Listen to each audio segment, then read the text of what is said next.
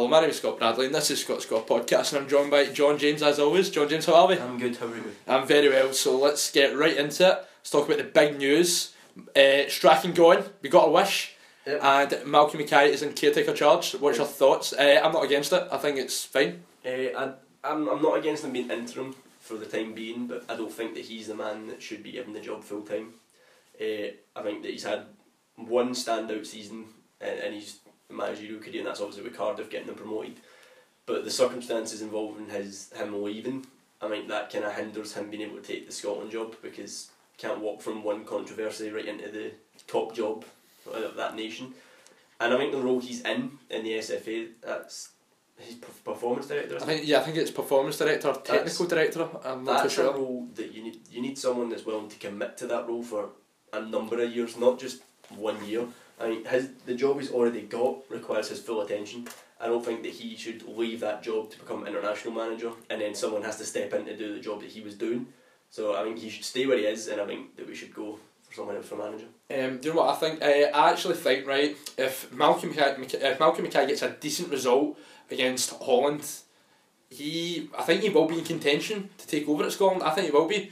Um, do you think that would be disastrous if Malcolm McKay took over? I, honestly, I don't think it would I be as bad as people are making out. It's more of the same though. He's, he's, it's the same appointment that we're used to. It's just the same old. We're getting another guy who he's from a certain era, and he's probably going to play the exact same football that what we've been seeing for the past what four, four, five years under Strachan. It's it's not it's not what's going to take Scotland forward, and I don't think you should be judged on a friendly of against a nation who had who like like us didn't even qualify. So I don't see how us beating Holland, hypothetically, gives someone the job. Just because you beat someone in a meaningless... It's not, I'm sorry, it's the last friendly that will ever be played before this new international league or something like that. Mm-hmm. So it's, I don't see how that, that should warrant and him getting appointed if we win it. It's a meaningless friendly. I know, but you know what the S F A are like. And if they see Scotland beat... Like, everyone knows Holland, I know I know they didn't qualify for the World Cup uh, this year, right? For in this uh, qualifying uh, stage. But the thing is, the S F A will see that as, okay, Scotland have got a result against a major country, and Holland are... Holland that's aren't what but, they used to be. Yeah, I know, I know, but the S F A will st- still see Holland as a major country that Scotland have been able to get a result against. But it would be interesting to see what happens. Strachan leaving, absolutely the right decision, and we'll see what happens. Uh, so let's get back to domestic football, what we're here for. Um, Steve Clarke, the new Kilmarnock manager, I think that is a terrific, a terrific appointment. Um, in my opinion, um, Kilmarnock will be safe now. I don't know how they've managed to pull this one off. Um, J J, you the, you actually agree with me in this one? Steve yeah. Clarke, fantastic appointment for Kilmarnock, very ambitious. It's a, it's a big it's a big name. It's it's it's, it's not a, it's not one of the names that's on the regular merry-go-round either in Scottish football. Even though he is Scottish, but he's obviously been in England for a long time. Two or three years ago, he was actually linked with Celtic job. So he was. But that's what people were saying. People was it after Ronnie Dyer? People were saying that yeah. they, they wanted him to be the next Celtic man. A lot of Celtic fans said that. A lot of pundits as well. So this guy was linked with the right now the top job yep. in Scottish domestic football. He was linked with the, the job that would be winning trophies, and now he's ended up at Kilmarnock. So yep, you're right, yeah. And it's not. I don't even think it's a case of how far his stock's dropped. I just think it's. Diff- I think that he had a few. West Brom, the West, from West Brom, he should never have been sacked. Yeah, he done a terrific job. I'm pretty sure he achieved one of the highest finishes in West Brom. He did, I think he finished eighth. Yeah. So then he gets sacked. Uh, the last job he was at, I believe, was assistant manager at Aston Villa, I mm-hmm. believe. So it's not even as if he wasn't working at big clubs, and now he's ended up at Kilmarnock. And obviously he was there overseeing their two nil win over Partick Thistle. Yeah, of course. And like I think Steve Clarke has applied for a lot of jobs, and he's obviously not got them. He's been very unsuccessful in that aspect. And I think he sees Kilmarnock as a stepping stone. He's like, yeah. I can make, my, like I can big up my reputation again, I can do well at Kilmarnock, and maybe I can go back down to England or whatever. He's still got the majority of a season. If he could, if he got Kilmarnock to finish even seventh, if he got Kilmarnock to finish seventh, that's undoubted success for Kilmarnock and where they were yep. for the last few years. If I, I doubt it, but say say he done something absolutely spectacular at Kilmarnock, and say he sneaked a top six spot, and say he even finished sixth, that's ridiculously good for Kilmarnock, and his stock would be even higher. Yeah. I'm not to me, I'm not saying Kilmarnock, I'm not saying again that they'll achieve this, but and they've still got the Scottish Cup to play for. So uh, say he even got Kilmarnock to this quarter final, or say he got, say he took Kilmarnock to ha at Hampden at least once, that's even better for his stock and Kilmarnock's. Kilmarnock will be in a better position, and then he'll more likely get a move to England. So the league's a club in a better scenario, and he can move on a better job. So do you see Kilmarnock staying up this season? Because I one hundred percent do, just purely because of this appointment of Steve Clarke. I don't see Kilmarnock uh, being in any trouble this season. Yeah. But, uh, obviously, he's still got to work with the same players, and I was uh, we've criticised the Kilmarnock squad before, so he still has to work with the same squad. It's just a case of can he get results from that squad and who he can bring in in January. Yeah, of course. But, uh, so uh, going over to Partick Thistle. Partick Thistle. So let's talk about the game. Uh, Kilmarnock beat Partick Thistle two nil. Um, Kilmarnock, uh, terrific. I thought they, like considering how poor they've been over the last recent uh, while or so. They looked well organised, uh, they caused Partick Thistle a lot of problems. Jordan Jones, I thought, was outstanding Partick for Kilmarnock. Partick Thistle did cause a lot of their own problems. Like yes, that, I know. Defensively, Partick Thistle were horrendous. That first goal, you don't gift the ball to Chris Boyd in the six-yard box. That's, you're just asking for trouble there. And Boyd put it away, very tidy finish. And I think Aaron uh, Frizzell scored the second goal, absolutely outstanding strike. And of course the Kilmarnock players had to put, put a show on, they, they were under pressure, they had to make a statement because Steve Clarke was in the stands watching them, so pressure was on and they had to make an impression, and I think Kilmarnock, uh, the Kilmarnock players done just that. Mm. And uh, it was a big three points, and we were saying a couple of weeks ago, I think we said it, um, I think it was last on the pod last week, we were saying Kilmarnock and Thistle, massive game for both teams, both teams really floundering at the moment, and Thistle, everybody, I think a lot of people were expecting Thistle to win that game. Everyone was writing off Kilmarnock, and Thistle went on and beat. You know, Thistle went on and lost the game, and they were really poor, weren't they? Yeah, they're it's they're undoubtedly in trouble now. Like for for weeks, everyone's been saying they'll and including me included, saying that they'll come good, and that's another loss against a side that they they're going to be near. So, is is on that on the same on that same token though, last season they only had three wins in December, and look where they ended up. They've got zero wins right now, and this is October, so yep. They could easily end up still being in a better position what they were last December, but at the same time they could also be in a worse position if they don't start picking up points. Yeah, exactly. Um, I think I don't think the Partick Thistle board will panic. No. I think Alan Archibald will be given time, as he should be given time, considering how well he'd done last he season. Could, he could have left Partick Thistle in the summer with the many jobs that he was linked with, yep. And he, he chose to stay, so I mean, as well as that and what he's, re he's done with Partick Thistle, they should be giving him time. If if he got sacked from Partick Thistle right now, I think that would be a complete travesty. I that mean, would be very unfair. The amount of service that he's given, the, the years he's given of service to Partick Thistle, I think that he's earned the right to get a chance to turn it around. Last season, he's been a vic I think he's been a victim of his own success. The, the, what they achieved last season, people were thinking this season, and I was included in this where I thought Partick Thistle could have took the top, a top six spot again, because their squad undoubtedly is a decent squad, but they obviously they're struggling, but I think as soon I still believe they if they get that one that first win, I mean they could easily kick on. From that, that was it though. That mm. was it. Like they they had to beat Kelly. That was a, a must win game for both teams, and Kilmarnock came out on top. And Thistle's performance in that game, they looked very sluggish. Um, they were just as I was saying about their defence. That was the worst I've seen their defence all season. That's probably the worst I've seen Thistle all season as well. Um, as I was saying, Alan Archibald, he will get given time, as he should be. But he needs to get a win ASAP, and Kilmarnock, I think Kilmarnock will build uh, from this win, they'll kick on, and I think they will be safe uh, this season. And so we'll move on to the Rangers and St Johnstone game. uh, St Johnstone lost three nil to Rangers. John James, what did you make of the game? I think that St Johnstone will be very very disappointed with the last two domestic results that they, because the last season St Johnstone finished in the top four. And now they've played Celtic, Aberdeen and Rangers. All teams last season that they were competing against and they were doing relatively well against. But they've now... It's weird though because they've taken the point off of Celtic. Taken a point off of Celtic, but they've been beat handedly by the other two sides. I don't... It's undoubtedly hurt them because that's a, that's a home game that they've lost against Rangers. Uh, I think they... It, it was a weird game because Rangers played at times some decent football, but then at other times it was a typical St Johnstone game. It was quite gritty. Um, well, well, I thought Rangers. I thought it was a very professional performance. Um, probably that was by far Rangers' best result so far this season. Um, Carlos Pena, Um, four goals in six league games. Um, you can't really argue with that at all. Uh, Pena overall, I don't think his overall play was fantastic, but if he continues just scoring goals, I'll be over the moon with that. I'll be totally fine with that. Scored, he's, he scored two terrific goals as well. Uh, Graham Dorrans, I thought he had his best game so far in a Rangers jersey. He was outstanding. And it was a really big result for Rangers, don't you agree? Uh, like, I did not see that coming. I, I don't think I, anyone, I don't think anyone...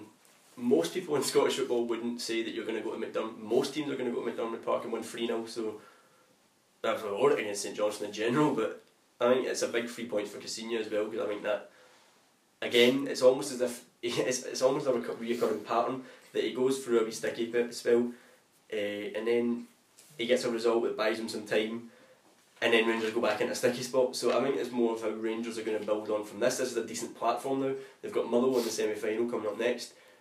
If Rangers win the semi-final, they're in a final, and then they and you need to keep building on it and keep that because good, uh, good, uh, like keep that confidence going. Because it's not even just a, a Pedro Cassino thing; it's been a thing about Rangers for the past three seasons. Is Rangers get big results, and then they lose again, or they drop points, and then it starts that pattern again.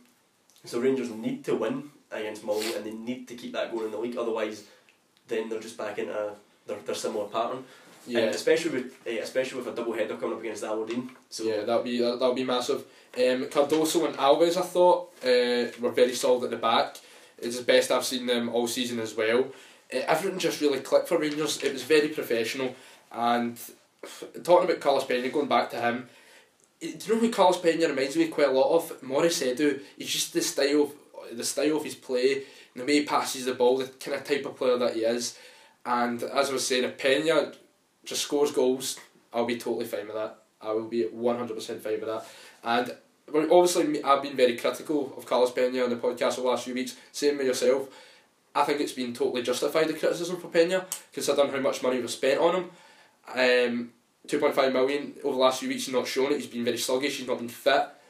But if he continues to score goals, I'll be over the moon with that. Four goals in six games, that's a, that's a very good stat, so it is. So yeah, it was a big win for Rangers, so it was. And as you were saying, John James, can you see Rangers getting on here? I, I don't know what Rangers' fixture list looks like in the league, but I would be expecting that you, any, any team is expecting to win a semi-final, so I think Rangers would, it would be a bit flat if Rangers went on to lose a semi-final. Yeah, the semi-final will be massive. If, if Rangers, massive if Rangers want to lose that semi-final, which is kind of, that completely, that, that three nil game goes out the window. So as I said, they need to, if they don't, if Rangers don't beat Motherwell and say Motherwell will take that, then Cassino's right back under pressure, because domestically, dom- I think everyone's conceding that it's going to be difficult to keep up with Celtic over the course of a season, but domestically in ninety minute cup football or one hundred twenty minute cup football, that's where it's at. That's where it's at for sides like Rangers and Aberdeen and Hibs and Hearts. So Rangers want to be in that, that final, they want to be back in a final. Whether it's against Celtic or Hibs, then that's where it's at. It's, right now it's the bread and butter to get to that final. If they don't win that, back in a dodgy situation. But I, I think Rangers might. I think I think I think Rangers do have enough in the tank to beat Motherwell. Oh, but I think I, I think Motherwell are a very dodgy side right now as well. I mean, they're on form. They're on form, mate. They're, so, they're on form. Can't deny that. So I think that I think it'll be an interesting game. I think. But we'll see. We'll see how it plays out. We'll, we'll Rangers, see how it goes. I don't yeah. see how Rangers. I don't know what Rangers fixture list looks like after the cup game. So that that was a big resu- uh, that was a big result, and I firmly believe Rangers will be able to kick on from uh, beating St Johnstone three nil, which was, I was over the moon with that result. And let's talk a little bit about St Johnstone. Um, another game where Michael Hallam has not been playing, mm-hmm. and they've lost. Well, what's the, the issue here? Like Motherwell, uh, no Motherwell. Um, St Johnstone, well, they're struggling see, without Michael Hallam. Who, I can't remember. What, I can't remember his name. The St Johnstone striker that was a uh, uh, that was started. Started it, the other striker. It's not not not Steve McLean. Cummins. Yeah, Cummins. Uh, he has not scored a goal this season. Cummins was very poor. So on Friday night. So St Johnston's goals this season have primarily came from O'Halloran, O'Halloran and McLean. Yep. If you so if you take your O'Halloran out of that squad, it's all, it's, it's kind of left on it's left on McLean's shoulders. Yep. And if McLean can't find the net, and Cummins hasn't found the net at all this season, then it's a problem, because I, I said that earlier when I said this several podcasts ago that uh, how are St Johnstone going to cope without Michael Hallam, because if, Ranger, if, if Rangers decide they want to take O'Halloran back and just sit him on the bench, that's what they'll do. Yeah. They'll do that, and St Johnstone are going to lose him in January, is it? Yeah, January. So they will lose him in January, unless, of course, they can come to some sort of agreement with Rangers. But I don't see why Rangers would. I, I said it at the time, I don't see why Rangers gave them Michael Hallam anyway, because that's a team that's going to be up there. So I could see easily see Rangers taking him back and either selling him to England or just keeping him. Yeah, keeping him just I, so that as as I've said in previous pods, I don't, I really cannot wrap my head around why we got rid of O'Halloran and put him on loan to St Johnstone, because he's a talented player. He's not been given a fair chance. And I think Pedro has handled this situation very, very poorly, especially coming out in the press and saying Michael Hallam's not my type of player. That's not what you do when you're the manager that's, of Rangers Football Club. That's why, just not on. How? It's just another strange thing. How can you sign Dalcio and then claim Michael Hallam isn't your type of player? Yeah, Michael Hallam is a better player. Michael Hallam is a better player than what Dalcio was. You're you probably could, a better player than Dalcio. You could have kept. You could have kept Michael O'Halloran in that side and not signed Dalcio, and you wouldn't have cared, because why why bring in this rant? I know, I know obviously Cassino knows him because he's Portuguese and all that, yeah. But you could have not signed him and just kept Michael O'Halloran in that squad. But obviously it's now up to St Johnstone to try and find out a way to combat this. If they do, maybe they'll come at an agreement and they'll sign Dalcio and you can keep O'Halloran, but aye. I don't know yeah. what St Johnstone are going to do there, because clearly there's an issue. That's two heavy defeats yep. to clubs that they're used to being beside in recent years, so Tommy he'll, Tommy he'll, he'll find a way to deal with it. But whether that's he's going to bring in someone else or he's going to try and not include Michael Hallam just to try and get them used to not having them, I don't know, because if you don't include them then you struggle for goals. If you do include him, he'll score goals that you might not get when he's not there. Yeah. So it's, it's how you I don't know how he's going to work it out. Yeah, it's going to be difficult for him, because obviously St Johnstone, the resources they have, if they lose O'Halloran, how can they genuinely replace that? I think one player that I thought was probably St Johnson's best player against Rangers was that uh, was Stefan Skugel, and because he, he seemed like he was creating chances. He, I think at one point in the game he, he skipped by the le- left back. Was it Wallace that was playing? No, it was John. It was it De- I think at one uh, there was like a part in the game where he got past Declan John, and there was just no one in the box. There was no one for him to play it to. If Michael Hallam was playing, he'd be in a position to receive that ball. No one else was there, so I think there are players in St Johnson's side that can make chances, like Skugel, Witherspoon, even Mc- McLean can finish, but Michael Hallam's a better player. He's got pace as well, so mm. the, the, there's players there that can that St. will help St Johnstone. It's just imagine they get them all on the side. Ah, you're right. So let's uh, move on to the Lanarkshire Derby. Um, Aki's lost two one to Motherwell. High flying Motherwell right now, yeah. Big win for the Well. And it's been a good week for Motherwell. Mm-hmm. Uh, Robertson signed a new deal till twenty twenty, yeah. and what, what more could you say? A great result uh, for Motherwell in the Lanarkshire Derby. This game was showed Motherwell had a bit of character as well, because obviously they, they go one nil down to yeah. an absolutely sublime strike. Oh yeah, I think Scondras has done that twice now. He done it last season. I can't remember who he done it against, but uh, it showed a bit of character. They came back from one nil down to win that game. Especially, I thought, when Hamilton took the lead, because Hamilton have had a bad, bad week. Especially with that news coming out that uh, they lost. Aye, the fraud scandal. They lost out. Uh, they, I think they were saying they lost out on like a, I think they were talking near, near enough a million pounds. And for a club like Hamilton, that's ridiculous. Yeah, that's really bad. Uh, very worrying. So when they took the lead, I thought this was this maybe Cannon and Zera team talk. Team talk about give the fans something to cheer for on the pitch rather than worry yeah. about off the pitch. So I thought Hamilton were just going to shut down and just kind of accept the work, like trying to hold on for however long they had to hold on. But it, it seems like an ongoing occurrence by Hamilton right now. They seem to take the lead and then they aren't able to just hold on to that lead. It's exactly what they done last season, with exception of last season they were taking the lead and drawn, and this season they're taking the lead and losing. So it's yeah. an issue that needs to be solved. Because I, I said earlier that Hamilton looked like a team that could avoid being in that whole playoff situation, and now they're in a situation where they've, they've lost. They've five, defeat, five defeats in a row, it's, and they've conceded thirteen goals this season as well. Obviously that's Hamilton's worst worst run since they got back into the Premier League. Yep. So they've started it, they were in a position where they could actually build on it, and now they're just right back where everyone expected them to be. Ah, I mean, well, and they've completely flipped scenarios, because now Motherwell are right are in are Motherwell are fourth. So yeah, Motherwell are fourth, aye, they're flying right now. And Motherwell, from set pieces, very effective, especially from the corners. They've scored more uh, goals from set pieces than any other team in the league, and that is a very like that's a good start for them. And I thought what was interesting from this derby is they what they scored two goals, they won the game, and Lumo was not one of the goal scorers. Yeah, exactly. So again, another game where that debunks the myth that they're a one man team. So another game, I think they've done it against Partick as well, but they never scored against Partick. Uh, that's another game where Motherwell won a game without Lumo scoring. I don't think any of the strikers actually scored. It was a. Uh, uh, Hartley, their centre back, who's got something like four goals in five games. There's not uh, their midfielder as well. Tate as well. Yeah, Tate. Yeah. So that's none of none of their strikers. Obviously, it might be slightly worrying that none of your strikers have scored, but it doesn't really matter. They're getting the goals and they're getting results. You're, you're winning a derby, no injuries, and now you've you're going into a semi-final. So I don't think Motherwell have anything to fear. Going, Motherwell should go into that semi-final playing exactly the way they've played the last couple of weeks, because if you play with fear, then you're not going to get decent performances. Yeah, and as I was saying about the set pieces, how effective uh, and how much of a threat Motherwell are from set pieces, that's what Rangers will need to watch this weekend. Because if you notice as well, when Motherwell have a corner or a set piece, they just flood the box with bodies. Like at times it'll be five men, at times it'll be seven men, six men, and it's it's risky, but they're they're reaping the re- uh, rewards for it. And they're, they're flying right now. Credit Robertson for like the work he's doing in the training ground, uh, making these set pieces uh, very effective. They run the risk of getting counter-attacked, but if you're throwing eight bodies into that box, chances are one of your players are going to get on the end of it. And obviously Rangers Rangers fans will admit it as well. Rangers at times this season have been prone to their defenders switching off, and yeah. if you switch off against Motherwell, you've seen it against Aberdeen in the, the quarter-final, Aberdeen switch off for a matter of thirty seconds. They'll punish you. The, the, I think Aberdeen switched off for two set pieces and were two nil down in the first half, so it can happen, and Motherwell are very capable of doing it, so I think they're, they're going to aim to do the exactly the same against as what they've done at Aberdeen, is what they've been doing to everyone. They're going to aim to do that against Rangers as well. Uh, I know it's the same, they've got something to play for. They know that they can get to a final here. And yeah.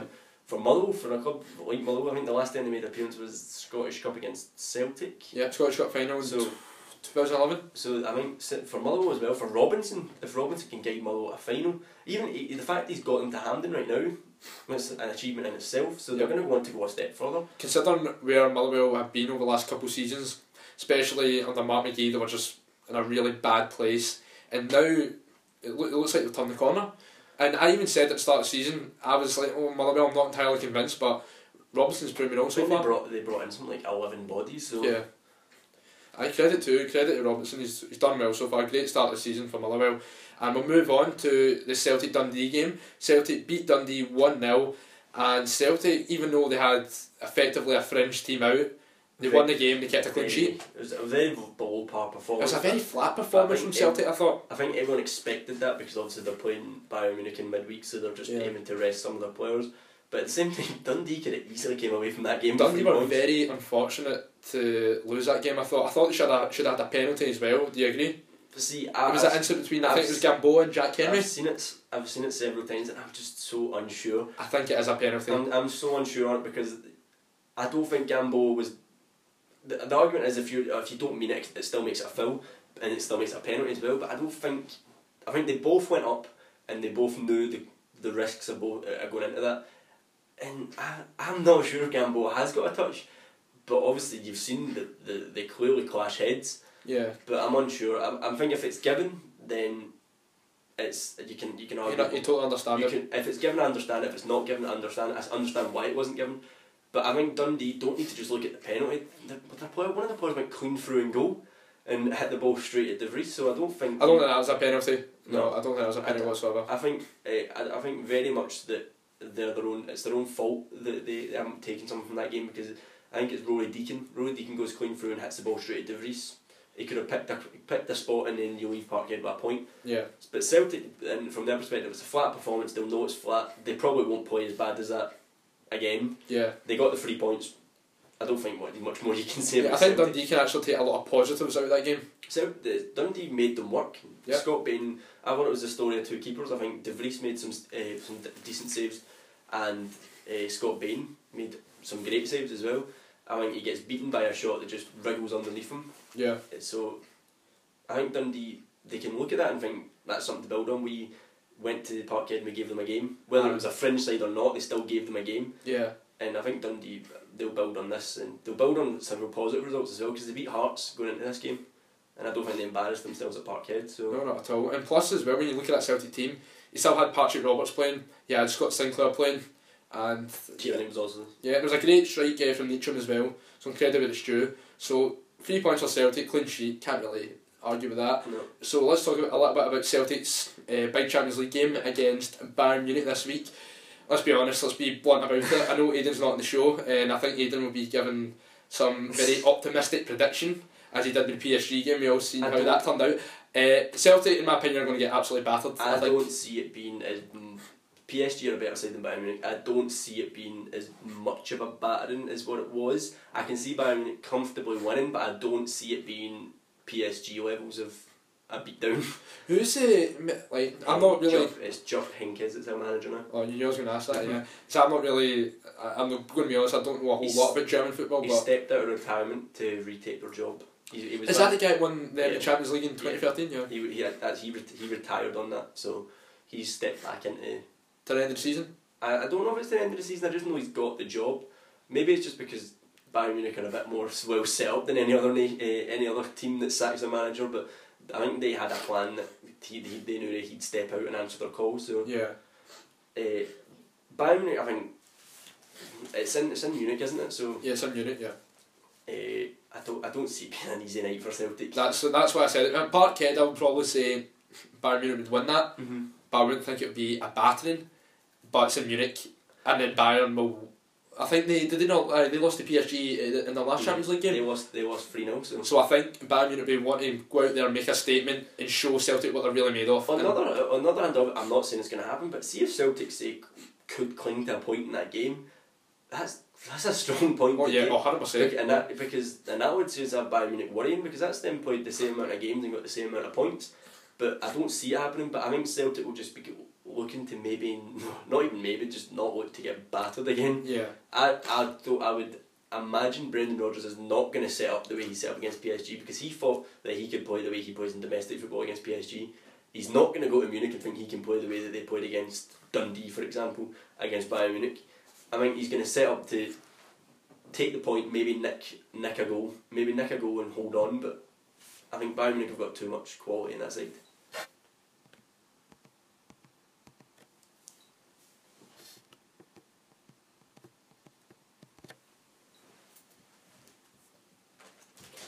So let's uh, move on.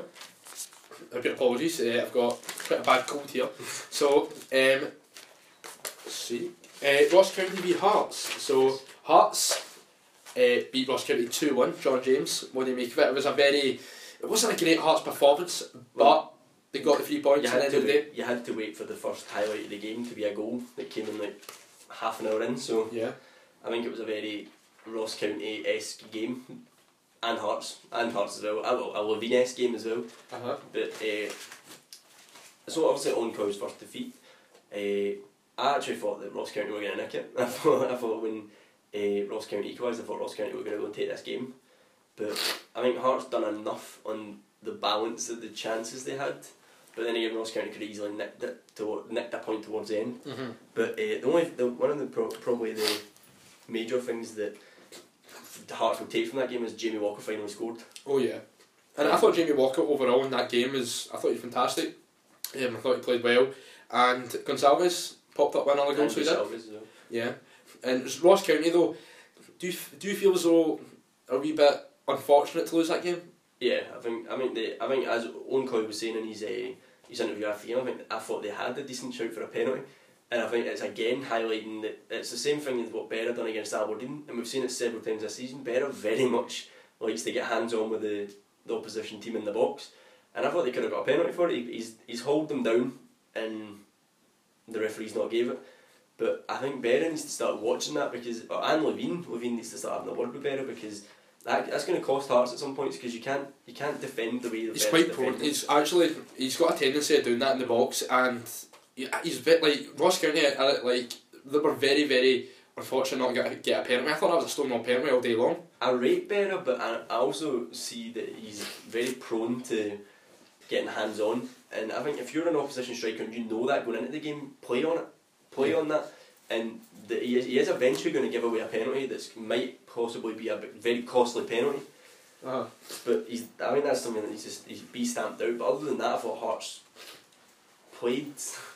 Just the same way they've been described the, throughout the whole season, that they've just been not particularly attractive, but getting the job done. Yeah, I was about to say that, right? See the difference between Hearts and Hibs right now. Um, a lot of people are praising Hibs for their style of play and how they're like, like they're playing some decent football, but they're not winning enough games. Right? Hearts and Hibs right now are separated by a point. Yep, they're, like as you were saying, they're separated by a point, and Hearts aren't playing attractive football, but they're getting results and they're catching up in Hibs. Yep. So going into this Edinburgh Derby, it's coming up, I think, is it next weekend? It's the Tuesday after the uh, semi-finals. Right, so that's in uh, Hearts' next league game, yeah. So, like, obviously Hearts will be, they've, they've obviously beat Ross County. They'll be going, they need to be going into that game with some confidence, and that that Edinburgh Derby will be interesting to see really where they're both at. I think undoubtedly, I, I still believe Hibs have the better team. I mean, Hibs have the better team, and I think Hibs play better football. Hibs have just not got some of the rubber they're green when it comes to getting the ball into the back of net. They're kind of flat at times going forward, but Hearts have been getting the job done in recent weeks. I still think Hibs are going to be favourites for that Edinburgh Derby, but that result there is a decent, a decent result to build on for Hearts. Oh, yeah, one hundred percent. And especially they've got a wee break, so they've got a break to analyse Hibs when they, Hibs are playing in their semi-final against Celtic. Uh, but at the same time, if Hibs win that, Hibs, say Hibs win that semi-final, that will give them some boost. Oh yeah. But if they lose the semi-final badly, what does what's that going to do for their confidence? But it swings and roundabouts. So they could win it and it could be elation, and then they go on to get hammered by Hearts. So they could lose that semi-final and then go on to hammer Hearts. So mm-hmm.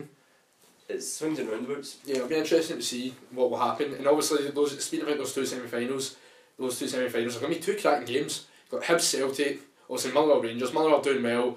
Rangers, well, uh, Rangers are doing better than they they're doing better than they were last season, and obviously Hibs they're still they're playing some decent stuff, and obviously you've got Celtic as well. It's going to, it's going to be good. It's going to be some two cracking se- uh, semi-finals, and of course Edinburgh Derby, that'll be tasty. I love the Edinburgh Derby.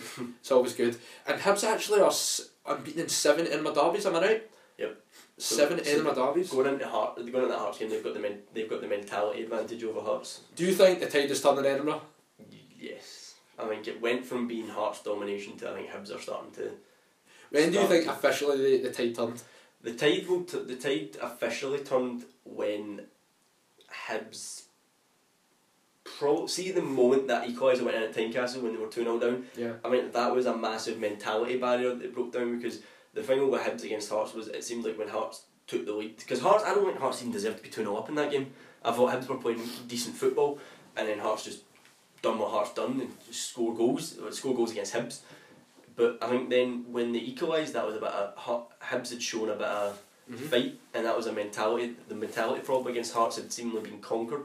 And then when you got them back to Tynecastle, and then they beat them. Yeah. And then obviously they go on to win that Scot- the Scottish Cup that season. I think that was a major monkey off Hibs's back, the fact that they finally won the Scottish Cup, but beating Hearts on the way, I think that kind of signalled, I was that signalled then, then for Nielsen as well, so I think signalling from that from that moment onwards, Hearts fans were saw saw Nielsen as the manager that let Hibs win. I don't like. I think Hearts fans have been really harsh on that, because that was Hearts' first season back in the Premiership. They finished third, and I'll never forget it. Right, I don't know if you remember this. It was I think it was the week after or so. Right, Hearts playing at Tynecastle, and then I think Hearts fans paid for this plane to fly over Tynecastle. It said Nielsen out, and I thought that was embarrassing. Hibs, I thought that was a joke. Uh, Hearts fans, they do, they do. Some of them did like, still do like Nielsen, but I do believe some Hearts fans saw Nielsen as the man who let Hibs win that cup. If Hearts, if Hearts had held on for two nil, Hibs would have never won that cup. Hibs would have even, wouldn't have even progressed to the next round that season. But I think they saw it as Nielsen's. I think they wanted Hearts to close up shop, and I think Hearts didn't. And I think they saw that as Nielsen being tactically inept, which then allowed. I think last season though, when Hibs knocked out Hearts in the Scottish Cup, I that was that a was... that was a nail in the coffin for Cathro. Yeah, that hundred percent was a nail in the coffin for Cathro, and it was it was convincing as well. I don't think Hibs ever looked in danger that game. No, not at all. Like you see when Heart, when Hibs beat Hearts last season, uh, two seasons ago, it was one nil. In the at Easter Road, it was one nil. Last season though, Hearts got battled at Easter mm. Road. And bear in mind though, Hibs still in the championship at that point, and they got absolutely hammered.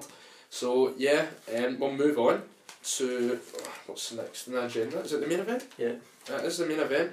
You've been. I was going to say, sorry, my little fans, sorry, Athens fans. I was going to say Lanarkshire Derby makes sense, but this man here, John James, is like, no, no, that's uh, no, no, the Hibs and uh, Aberdeen, that's the biggest game of the weekend. And I'm like, come on, what about the the Mallow Hamilton fans? But if it if, if it's the two when two two of the big city clubs, that's that should be the last game that's just talked about. So big result for Aberdeen. Aberdeen mm-hmm. beat Hibs one nil at Easter Road, and John James, I'll tell you this all, was in the capital at the weekend.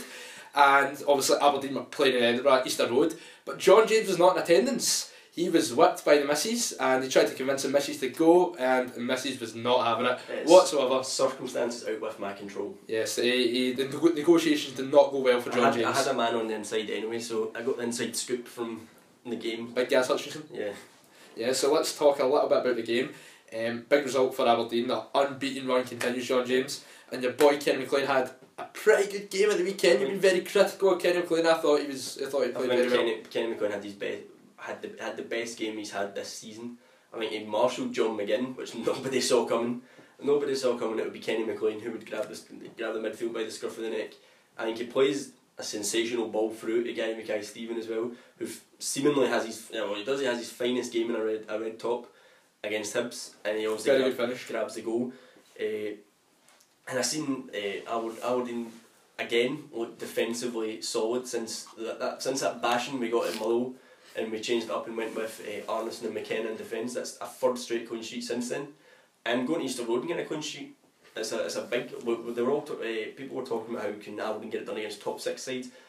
We've now beat St Johnstone and beat Hibs in a row before we now play Celtic uh, on the Wednesday after the semi-finals.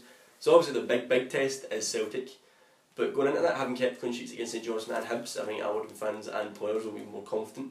Uh, I think I, I think you'll agree with me here. I think well, I, well, I said last season I was like, okay, I think Aberdeen's little bubble will burst now. But Aberdeen, they're proving me wrong. They've started the season really, really well, unbeaten.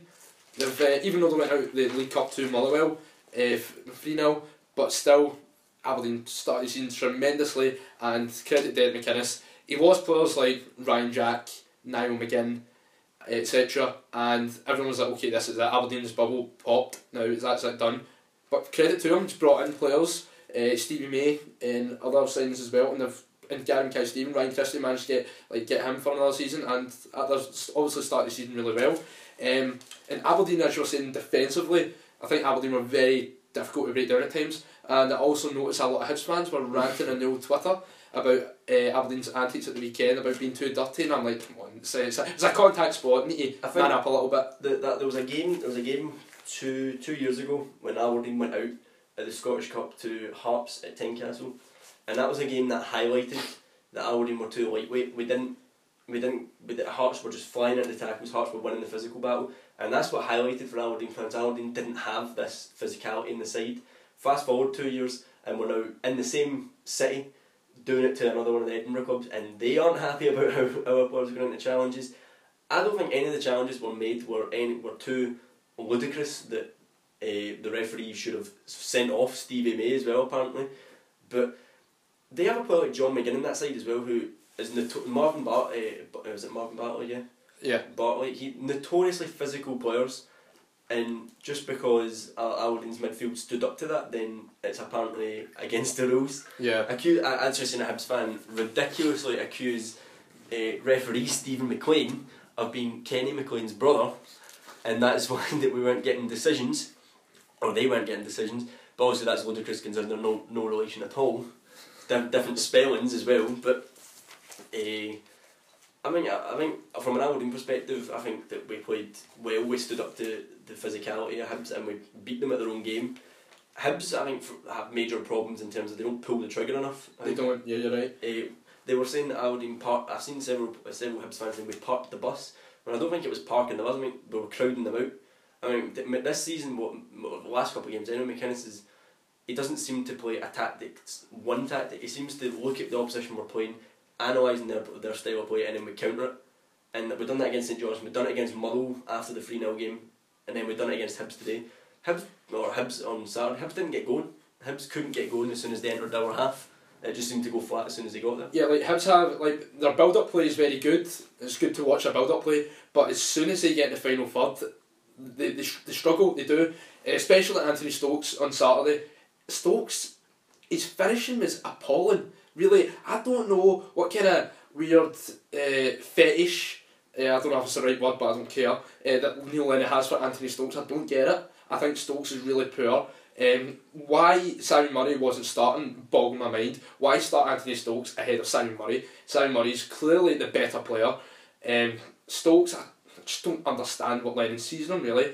And even overall in the final third, just Hibs, just they were clueless. They were really, they were hopeless, they were clueless, so they were. And I seen what Neil Lennon said in his post-match interview, when he said that he, like, he needs more from his forward players. Just drop Anthony Stokes. I think, I think his substitutions were baffling because he, he waited until the eighty-fifth, eighty-fifth minute to bring on Simon Murray, and Hibbs's only real threat once uh, the substitutions were made was Danny Swanson. Danny Swanson was one of the rare players that actually managed to get into the Hamilton six-yard box at one point.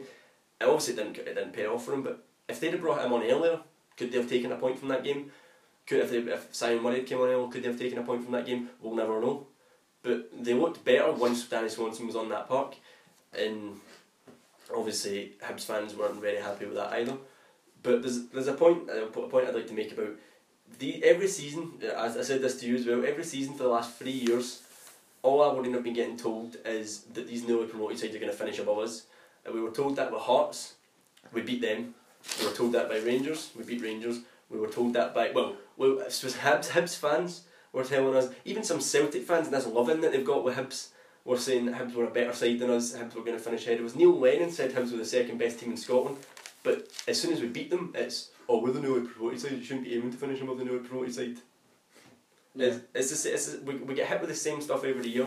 And every year so far we've dealt with it. Hibs will not finish above Aberdeen this year.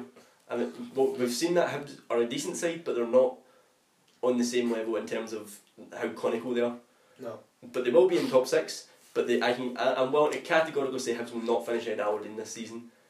See, I think that uh, I agree with you. Uh, there's uh, no way, even with us, right? Even though Hibs beat Rangers uh, start of the season, Hibs will not finish above Rangers. Even though they beat us, and obviously no my thoughts in that game, I feel as though they beat us due to uh, dubious uh, circumstances. But let's talk more about their uh, talking about Hibs' performance. Let's go back to that. They had plenty of shots, right, but not enough in target. Mm. That's what it is like. As we were saying, the final third, I think, really poor. They hit the post in the first half, and that was the closest they came. Yeah, and they've only won one of their last seven league games. Cause for concern. I think you can give them benefit of the doubt in several games because obviously two of those games are playing against Celtic and Aberdeen, teams that are superior to them, but there's other teams that they should be looking to beat. Like I think they've, I think their Easter road form is a cause for concern. On the road, it's a bit more. You can give a bit more leeway because teams are better at home, obviously. But Hibs need to be better at home. I mean, they've dropped points at home that they should not be dropping. Like Hamilton, games like that they should be winning. They need to beat Hamilton. There's several other teams. Mull dropping points from winning positions. Yeah. Uh, and obviously losing to Aberdeen's a sore one because that's them. We came to them and took that, but they need to start picking up at Easter Road. So how many games have they actually lost? Right? No, sorry. Um, how many games have they won? Right? They've uh, they beat Rangers. They beat Partick. They beat Ross County. Beat Partick. That's three games they've won. Right? Yeah. I think I'm right. Three.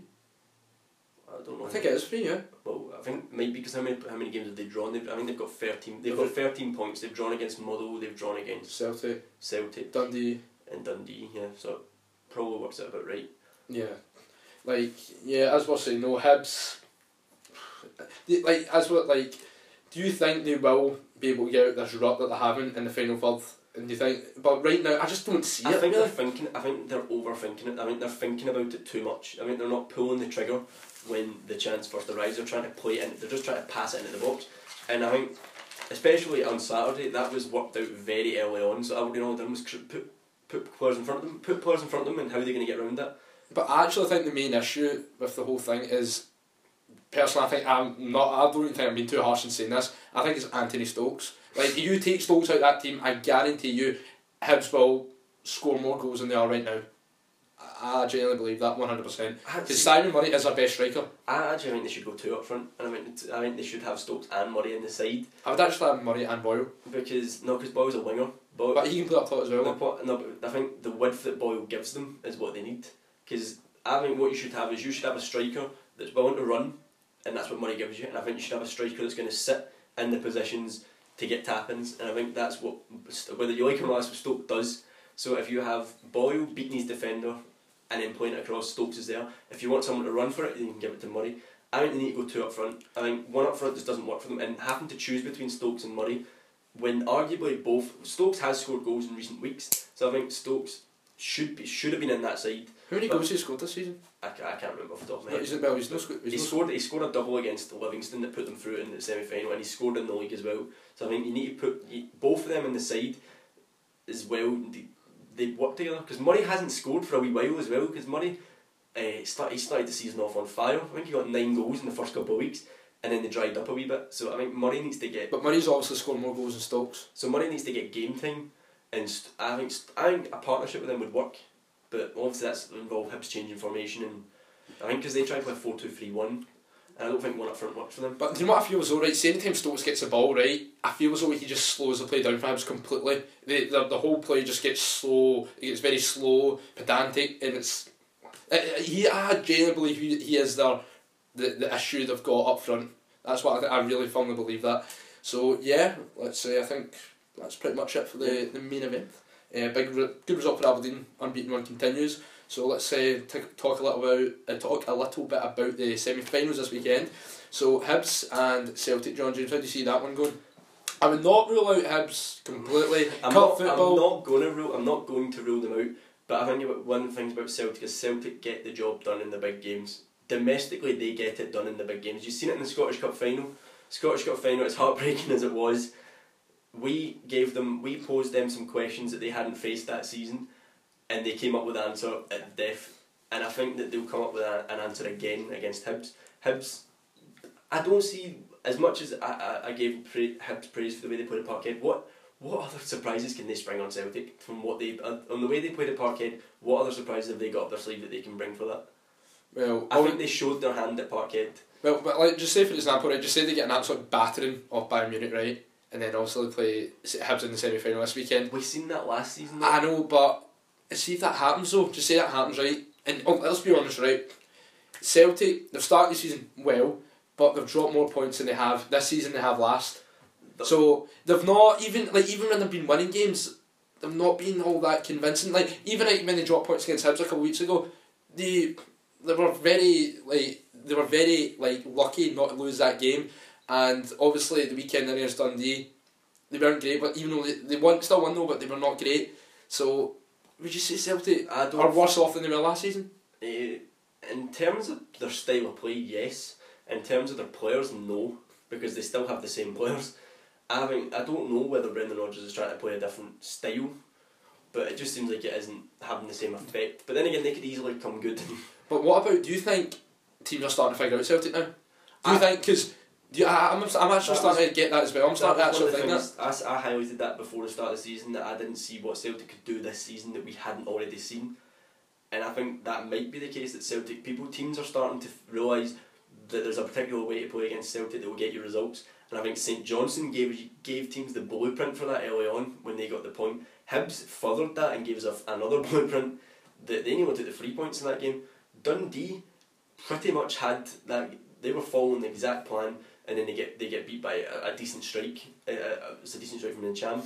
So I think teams are starting to real, uh, come up with a way to play against Celtic, but I just don't see it working in a game where Celtic are defending their their defend that they're on the point now. They are defending their treble. They're in, they're defending their League Cup. I think they're gonna. I think they will beat Hibs, but I think it's gonna be an entertaining game. I think it's probably gonna be a high, not a high scoring. I think both teams will score. But I think Celtic are just gonna outdo them. I think it's gonna be three one Celtic. I'm gonna say it will be.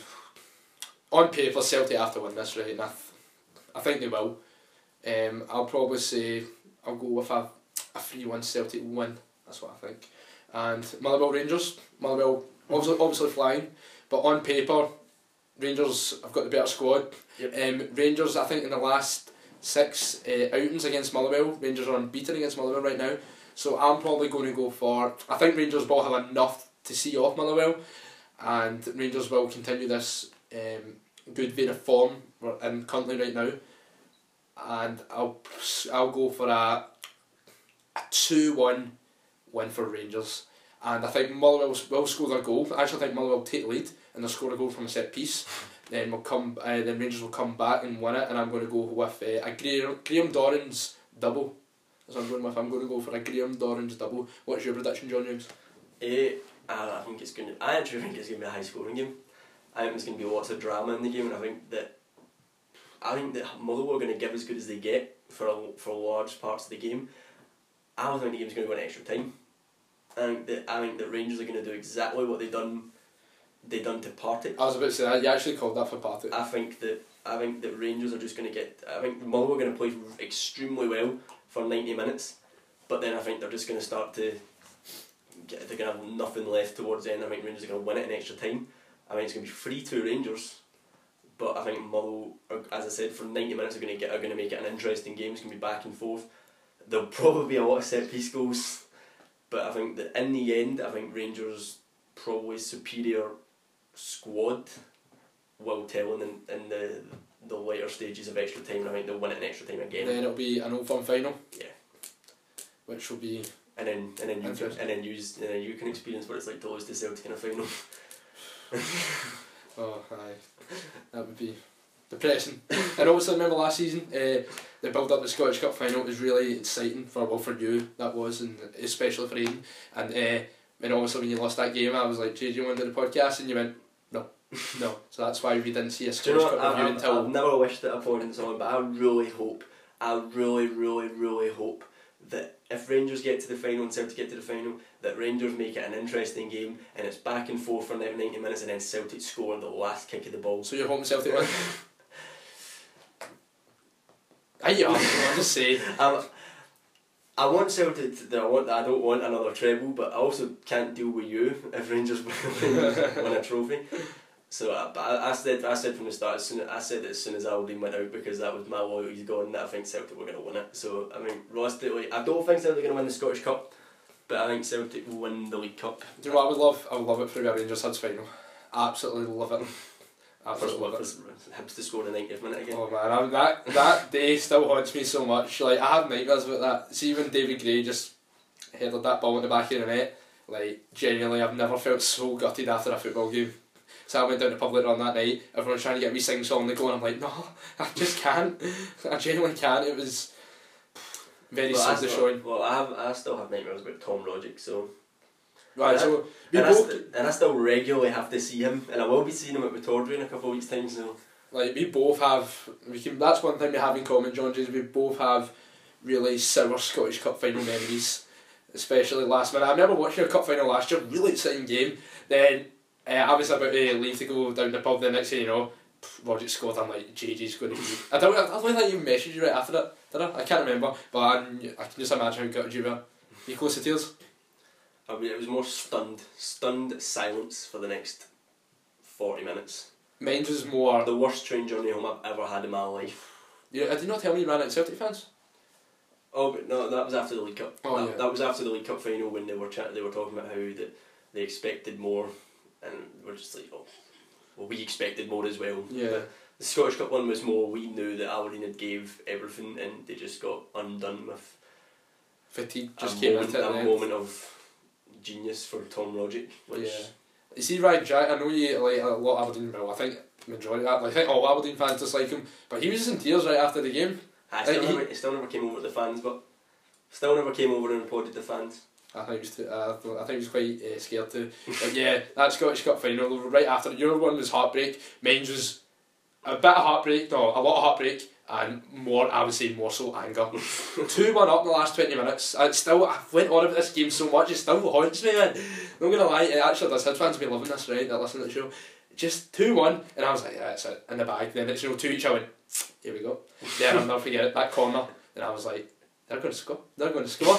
David Gray, boom, goal, and then I just storm out. And, and uh, I don't know, obviously you won't, but that was probably fairy tale for, that, that is fairy tale for Hibs, considering how long it had been and how they delivered it. Yeah, it just had to be us against us, so it had to be against Rangers. It was poetic justice that it was against Rangers after the season that they'd endured with losing out on promotion to Rangers, getting batterings by Rangers. I think you've knocked them out of the Challenge Cup like start six, start the six two or five two. Six two, yeah. So after that, that being that their first competitive game to then that was their last competitive game, I think that was quite fairy tale for Hibs, but it was like I I, I always say I will always stand by this, right?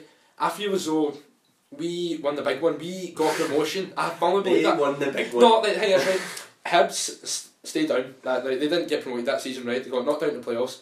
We won promotion. We we won the league very comfortably, may I add. Won the Challenge Cup as well, right? I'm just saying. Cup. I'm just saying, right? I feel as though we had the most successful season that season, because they were down at, like, the next season, right? We were in the top league. They were down the Championship for another season. I know they they're were, back up now, but still. Yous were playing in the Premier League, meanwhile they were going away on a European tour with a Scottish Cup in their trophy cabinet. Aye, and how well did that European well, tour last? They beat Brøndby, so they done well against them. They ultimately went out in away goals, but I don't think they were they were ashamed of their European performances. Yeah, but that's the thing I always think back to. Imagine Rangers actually won that cup final and we were in Europe. Well, uh, it doesn't matter. Let's move on. Yeah, so uh, when do you want to preview um, next week? Now, next week's fixtures, we'll just do that in Monday's pod. Or uh, we'll just do it after the League, the League Cup ones. Right, so aye, so uh, John James. Hopefully, when I see you next Monday, I'll be gloating over the fact Rangers have made a cup final, and if we haven't, said it now. Podcast is cancelled. No, no podcast. No podcast won't be cancelled. If we lose this cup semi final, because it's big for us, right? Saying I'm going on record saying this. Because the pressure's already on him, right? And I've made my thoughts very vocal on Pedro. You know where this is going. If we fail to beat Motherwell in the Scottish Cup, uh, the, the Scot- uh, sorry, the Scottish League Cup semi-final, I want Pedro out. Okay, that's me saying it out. So that's all we've got time for, guys. And until next Monday, take care, and we will see you soon.